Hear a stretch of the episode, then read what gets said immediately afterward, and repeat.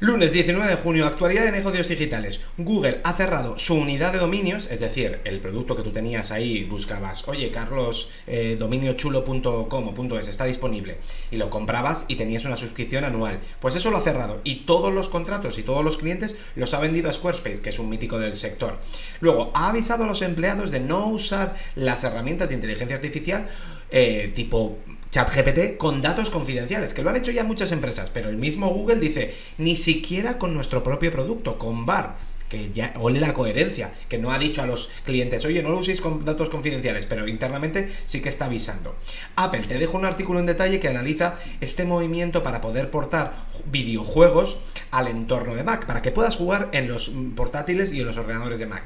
Esto empezó en 2006, porque se, se, movieron a una arquitectura Intel, todos pensaban que los juegos en, Mac iban a poder eh, ser de nuevo un boom y nunca fue así. Ahora con sus propios chips vamos a ver si con este portado, porque soportan DirectX 12, pues vamos a ver si realmente funciona. Microsoft empieza a vender las piezas de repuesto para la Surface, tipo pantallas, baterías, discos duros, para que no te tengas que comprar un nuevo portátil cuando se te joroba algo.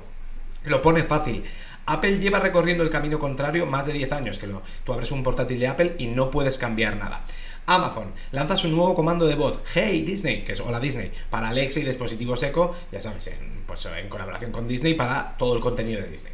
Facebook quiere comercializar la siguiente versión de su modelo Llama, que ahora solo está disponible para investigadores. Además, presenta un nuevo modelo generativo de texto a voz, modelo generativo. Por, y se llama VoiceBox. Y esto es, imagínate un chat GPT que en vez de sacarte texto por pantalla, pues te creara un audio con lo que te está contando. Han dicho que no lo van a dejar utilizar, es decir, ni, ni van a dar el código abierto, ni van a dar una aplicación por miedo al uso indebido. Y luego en Instagram expande su nueva funcionalidad del canal broadcast, es decir, que tú das un mensaje y le llega a todo el mundo sin que el algoritmo te corte a quién se lo muestra y a quién no.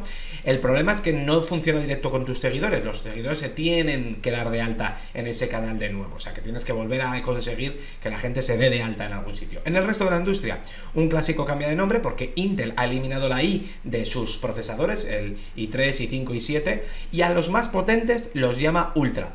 Twitch lanza un nuevo programa para creadores de contenido que se divide en el 70 y el 30% de los ingresos de los anuncios para aquellos que tengan 350 suscriptores de pago. Mientras Kik, que está saliendo como una nueva alternativa, está firmando contratos millonarios a estrellas del streaming, está robando, digamos, la creme de la creme, o lo intenta por lo menos. La Unión Europea sigue los trámites para prohibir el equipamiento dentro de lo que es la red para de Huawei ZTE, la red del, propio Parlamento, y ya sabes que el 5G, bueno, el SG y todos los demás están en peligro para las empresas chinas.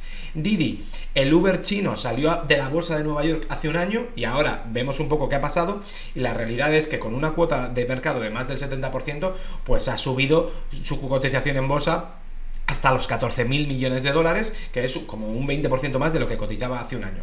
OpenAI en el artículo en detalle analizo cómo OpenAI y Microsoft es un partnership que no es al uso porque OpenAI cedió más de lo que cedería un, un Venture Capital, pero consiguió aquello que el Venture Capital nunca le hubiese podido dar. Nos vemos mañana.